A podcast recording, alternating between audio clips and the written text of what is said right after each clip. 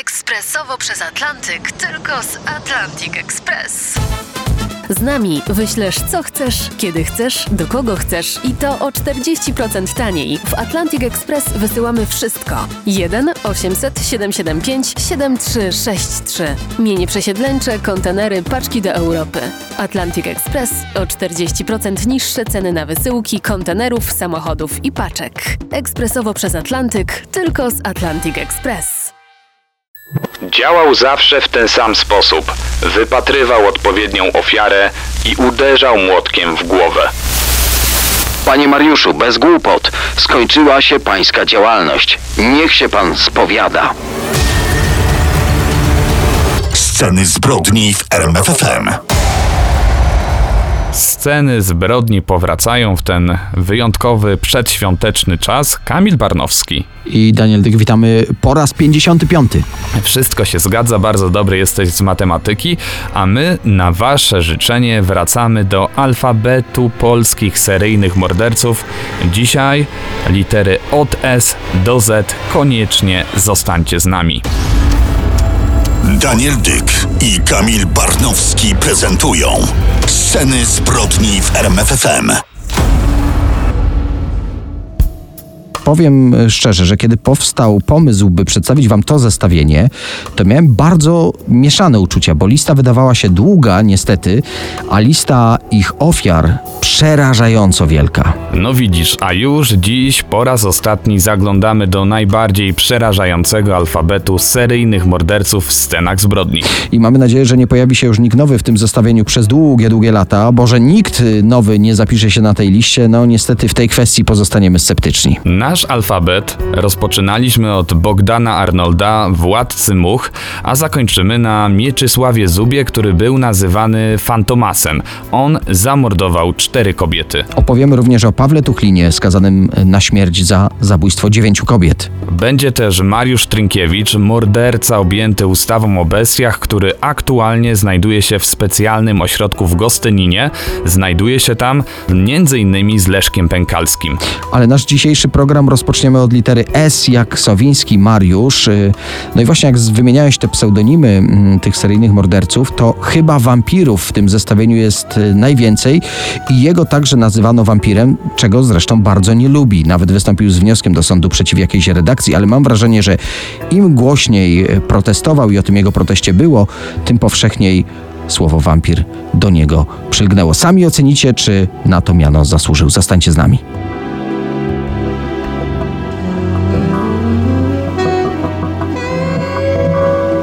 Czas na literę S jak Sowiński. Sowiński Mariusz, urodzony w 1976 roku w Jarosławcu.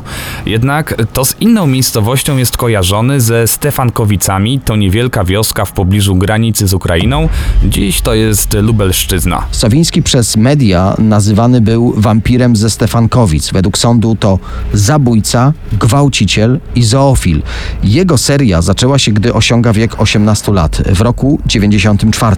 Właśnie w Stefankowicach wykorzystał i zamordował Zofię K. By zbrodnia się nie wydała, ciało kobiety wrzucił do studni. Następna na jego liście zbrodni była Antonina E. Sąsiednia wioska, Kułakowice, to było rok później. Kobietę wykorzystał, ale nie zabił jej bezpośrednio. Po prostu podpalił jej dom, mając nadzieję, że ogień zatrze wszelkie ślady. Kobietę udało się jednak z pożaru uratować, ale obrażenia, jakie odniosła od ognia i dymu, były na tyle poważne, że zmarła w szpitalu. Sowiński działa z zadziwiającą regularnością. Kolejny rok, kolejna zbrodnia. Tym razem ofiarę wypatrzył i zaatakował na terenie ogródków działkowych w pobliskim mieście w Chrubieszowie. Wykorzystał Wiesławę Eł. E, nauczony wcześniejszym przypadkiem, nie ryzykuje, nie zostawia sprawy pożarowi, zabija ją na miejscu nożem. Mija kolejny rok, teraz noc z 31 sierpnia na 1 września 97 roku i znów Stefankowice, tym razem Genovefa S. Ją po wykorzystaniu udusił kablem. Cztery lata, cztery gwałty, cztery morderstwa. I wszystko w jednej okolicy. Co ze śledztwem, można zapytać, co z tropami. Wyobraźcie sobie, za zbrodnię do więzienia trafił Kazimierz P. Ale gdy przebywał za kratami, dochodzi do kolejnej zbrodni. Sowińskiego w końcu aresztowano tuż po czwartej zbrodni. Odbywał akurat obowiązkową służbę wojskową w Sanoku. Przyznał się właściwie od razu. Mówił o swoich zbrodniach bez emocji. Sprawa wydawała się tutaj oczywista. a jednak niewiele brakowało, a do sprawy by nie doszło, bo na pierwszej rozprawie pojawił się ojciec y, trzeciej ofiary Sowińskiego. Jakimś cudem przemycił do sądu siekierę i próbował zabić mordercę swojej córki. Wbił mu siekierę w plecy. Sowiński wydobrzał i ponownie trafił przed sąd. Tu trzymał się wersji, że jest niewinny.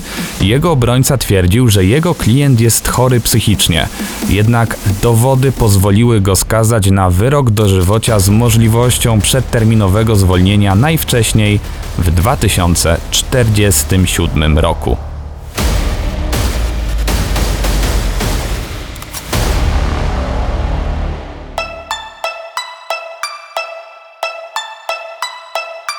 Czas na literę T. T jak Trynkiewicz. To niewątpliwie jedno z najgłośniejszych nazwisk w mediach ostatnich lat, a to za sprawą tzw. ustawy o bestiach.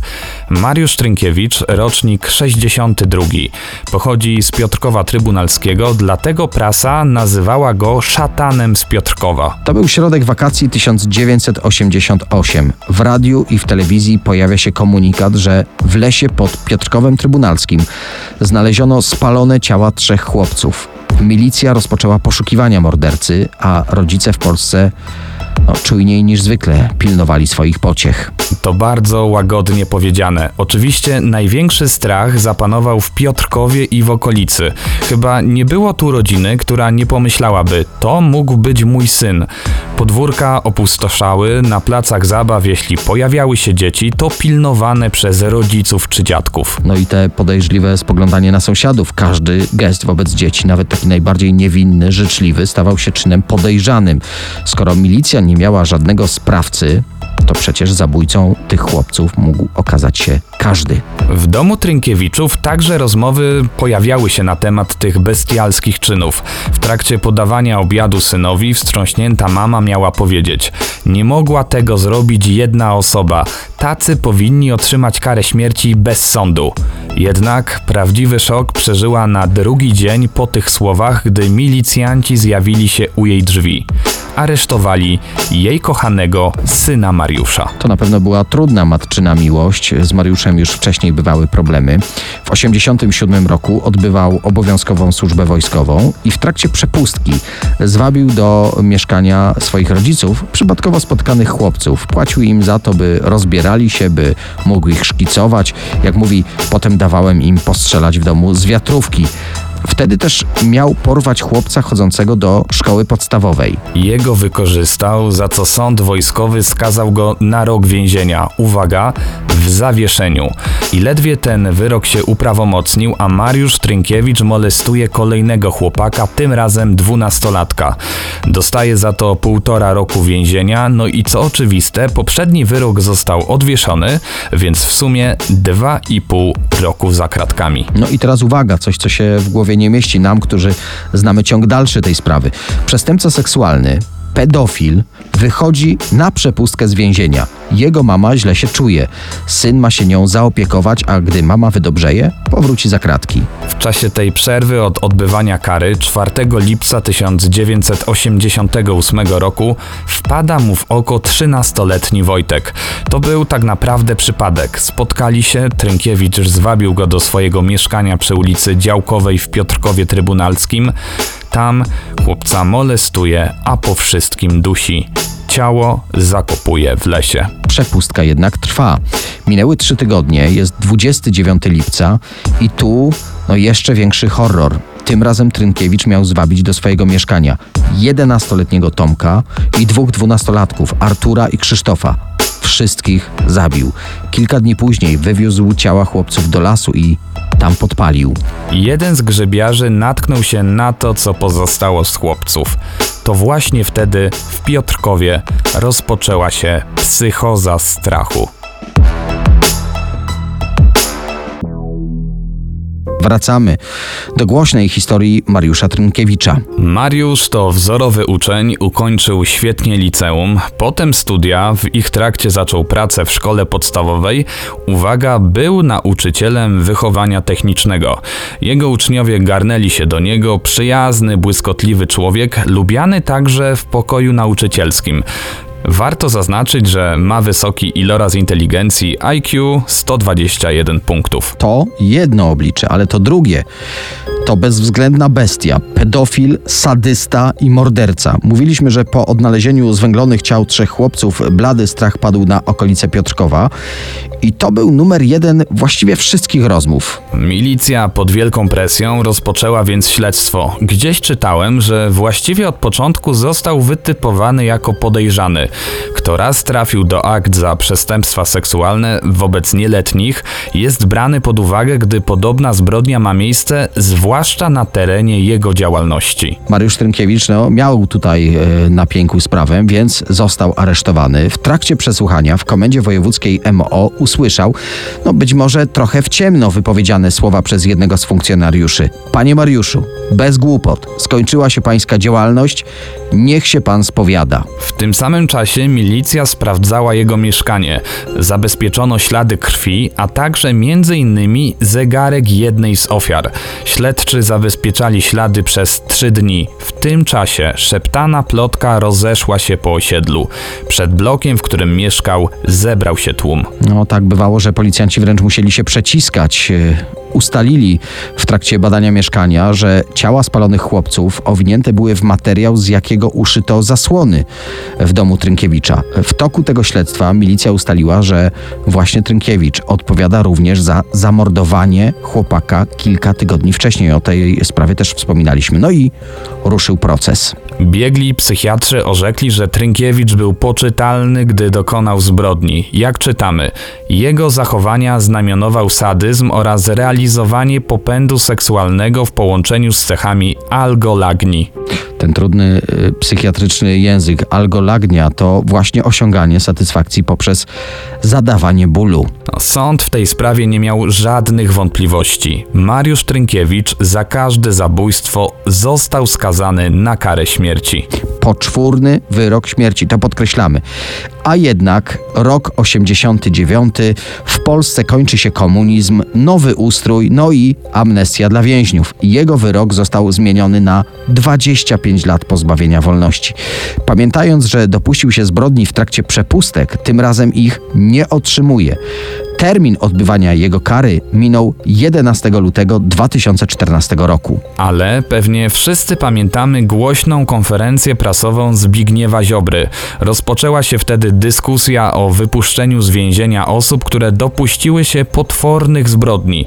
I tak, dosłownie dzień przed wypuszczeniem Trynkiewicza na wolność, służba więzienna przekazała prokuraturze zdjęcia oraz szkice o charakterze pedofilskim, które znaleziono w celi Trynkiewicza.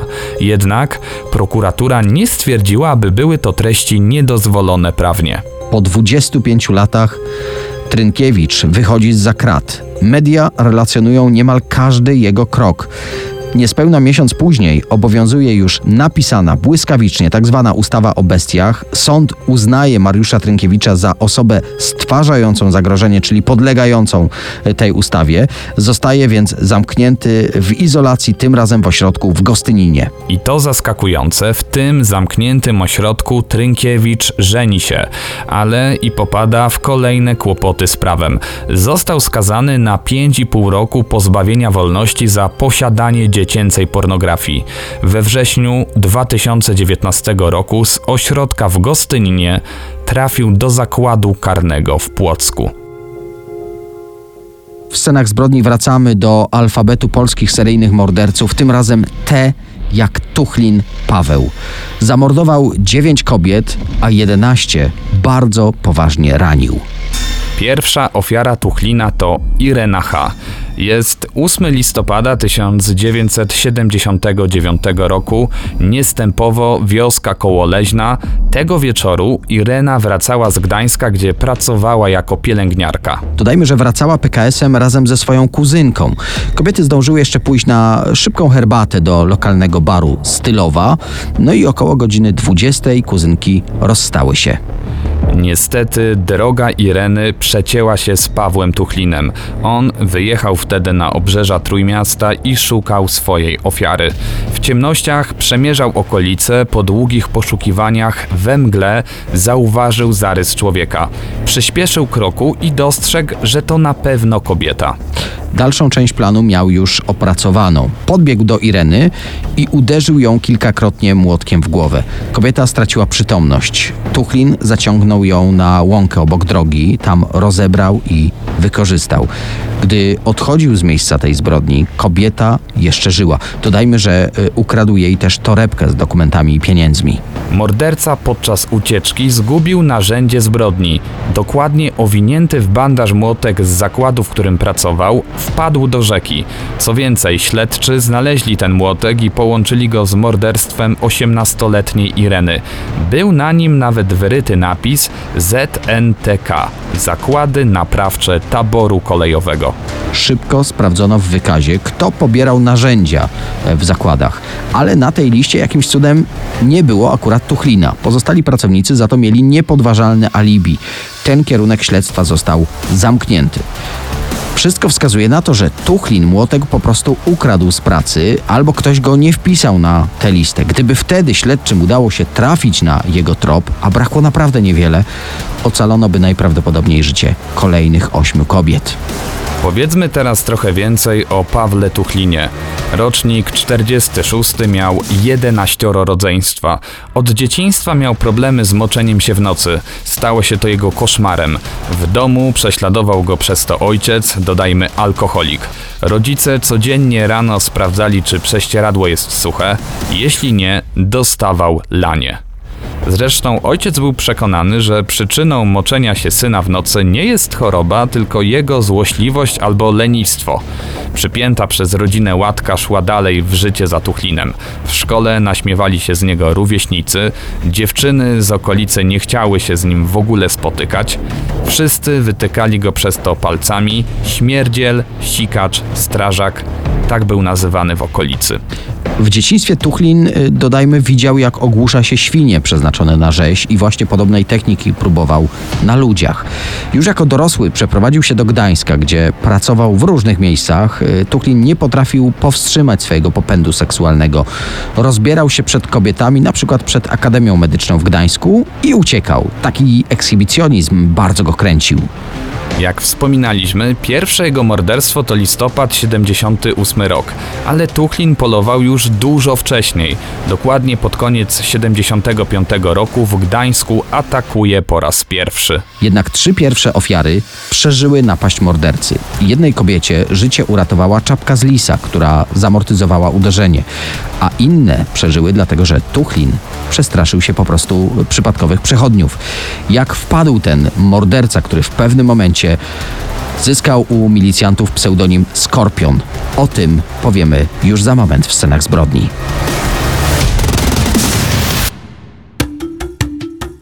Wracamy do niezwykle krętej, jeśli chodzi o wątki sprawy Pawła Tuchlina w scenach zbrodni. On działał zawsze w ten sam sposób. Wypatrywał odpowiednią ofiarę, śledził ją, gdy kobieta była już sama, podbiegał do niej od tyłu i uderzał młotkiem w głowę.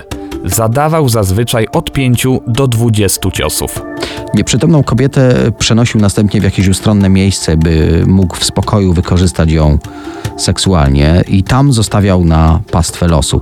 Z miejsca zbrodni zawsze zabierał torebkę swojej ofiary. Biżuterię no, często wręczał swojej żonie jako prezent. Skrawki bielizny ofiar czy ich zegarki, jakieś drobne przedmioty, które, które im ukradł, przetrzymywał w domu jako trofea. Wspominaliśmy jego pierwsze ataki, koniec e, 75 roku. On potem za drobne kradzieże trafia na ponad 2,5 roku do więzienia i to zdejmuje go z milicyjnych radarów. Funkcjonariusze nie szukają już tak intensywnie osoby, która odpowiada za te napady, no bo one przecież ustały.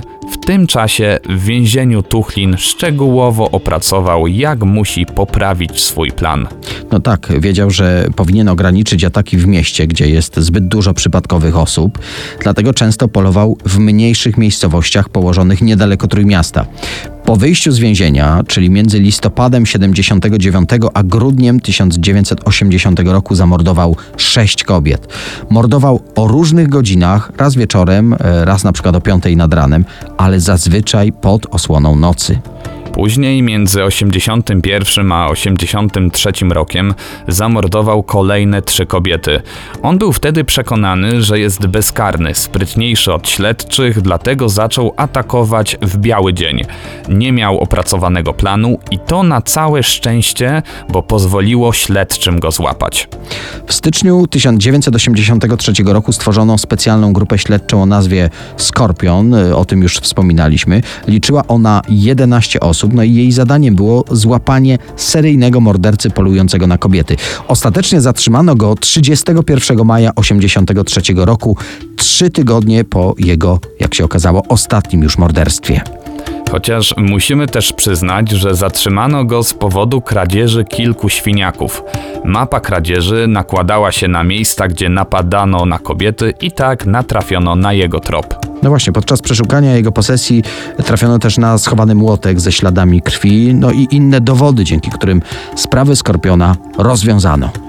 Podsumowując, Paweł Tuchlin w momencie zatrzymania ma 37 lat.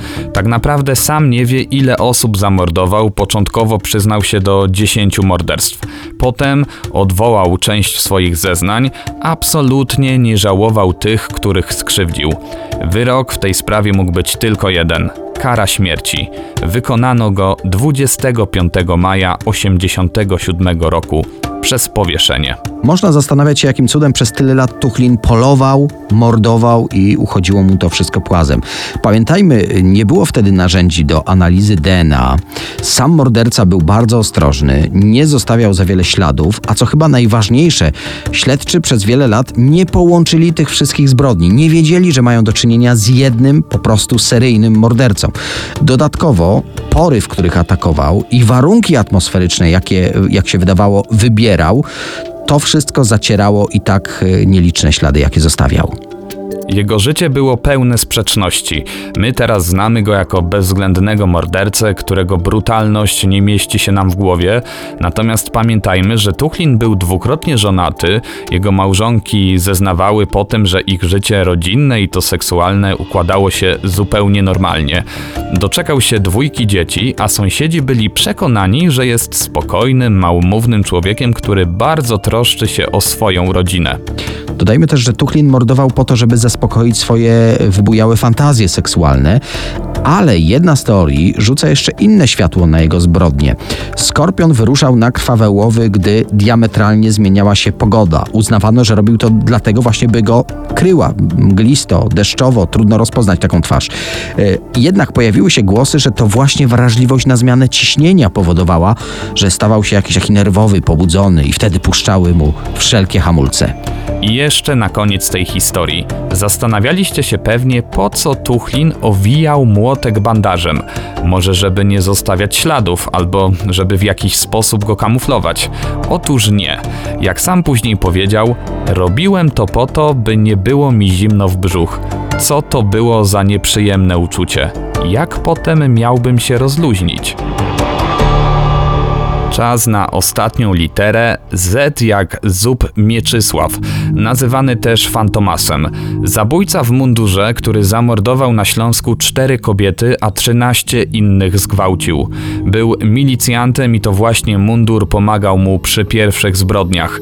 Silny mężczyzna, 190 cm wzrostu, a do tego 100 kg wagi. Pierwszej napaści seksualnej dokonał w wieku 25 lat, czyli pod koniec listopada 77. Zaciągnął 14-letnią dziewczynę do lasu pod pretekstem wyjaśnienia jakiejś błahej sprawy, w którą dziewczyna miała być zamieszana.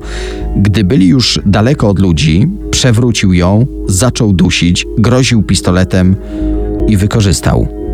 Znalazłem nawet informację, że po wszystkim chciał ją nawet odprowadzić pod dom.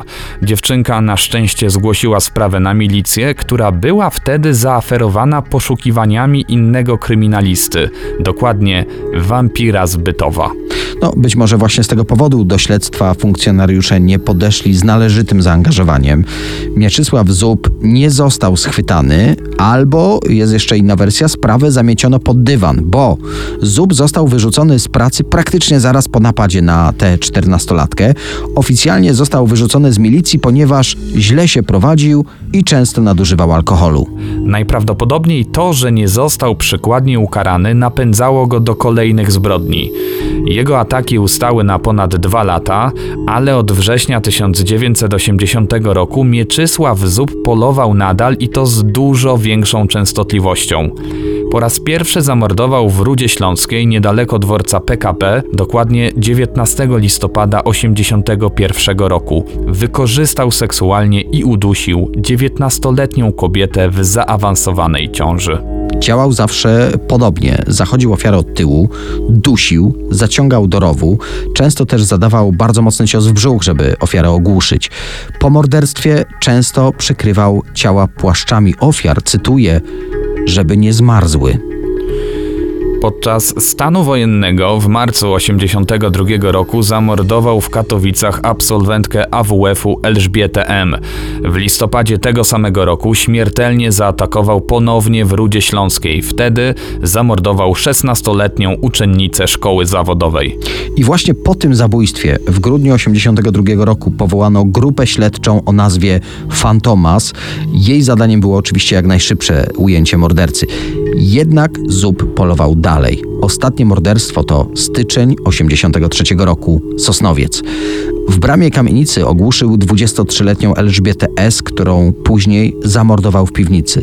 Ciało kobiety wyniósł i zostawił w okolicach rur ciepłowniczych, przez nikogo niezauważony. Funkcjonariusze złapali ostatecznie Fantomasa dzięki heroicznej walce 14-letniej Ilony. 7 marca 1983 roku dziewczynka została zaatakowana przez Zuba w Mysłowicach. Gwałciciel dopadł ją, gdy szła do swojej babci z obiadem. Jakimś cudem Ilonie udało się oswobodzić i uciekła do domu. Zub w trakcie tej pogoni zgubił swoje dokumenty. Dziewczynka zgłosiła sprawę na milicję. Funkcjonariusze przeszukując teren znaleźli wspomnianą przepustkę, pojechali do domu Zuba, no i znaleźli ubrudzone spodnie od trawy i błota. To były oczywiście te ślady walki z Iloną. Jego żona z dzieckiem na rękach zeznała, że no, mąż faktycznie wrócił późno w nocy, ubrudzony jakby się gdzieś tarzał i właśnie te ubrania stały się dowodem w sprawie. Zub sam potem przyznał, że gdy zorientował się, że zgubił dokumenty, chciał się zgłosić na policję i przyznać do zbrodni, ale ostatecznie stchórzył. Według biegłych psychiatrów badających Fantomasa był on poczytalny w trakcie zbrodni. Obwiniał innych za swoje życiowe niepowodzenia. Zacytujmy: Ma on niedokształcenie uczuciowości wyższej, jest on osobnikiem prymitywnym, egocentrycznym i chłodnym uczuciowo. Podsumujmy. Mieczysław Zub został skazany na karę śmierci. Podczas procesu przyznał się do wszystkich zbrodni. Powtórzmy: cztery morderstwa, 13 gwałtów i kilkadziesiąt innych przestępstw. Zub nie doczekał jednak wykonania wyroku. 29 września 1985 roku powiesił się w swojej celi na kracie. W sądzie Zub przekonywał, że zabijał i napadał na kobiety z zemsty. Twierdził, że wcześniej został niesłusznie skazany na rok za gwałt, którego nie dokonał. Daniel Dyk i Kamil Barnowski prezentują Sceny zbrodni w RMFFM. Powiedziałeś, że na życzenie słuchaczy wracamy do alfabetu polskich seryjnych morderców, ale teraz mogę powiedzieć, że na nasze życzenie wreszcie ten cykl się już skończył. Mamy nadzieję, że nikt nie dołączy do tej listy, chociaż musielibyśmy być bardzo naiwni, gdybyśmy wierzyli, że tak na pewno będzie. Dziękujemy Wam bardzo serdecznie za wszystkie propozycje tematów. Na pewno pojawią się one w przyszłym sezonie Scen Zbrodni, czyli już w roku 2021, a nasz następny odcinek będzie bardzo wyjątkowy. Tak, będzie się wiązał ze świętami Bożego Narodzenia, które jednak nie we wszystkich domach obchodzone są w tak miłej, serdecznej atmosferze rodzinnej, jak u Was w domu. Nie u wszystkich jest to cicha i spokojna noc.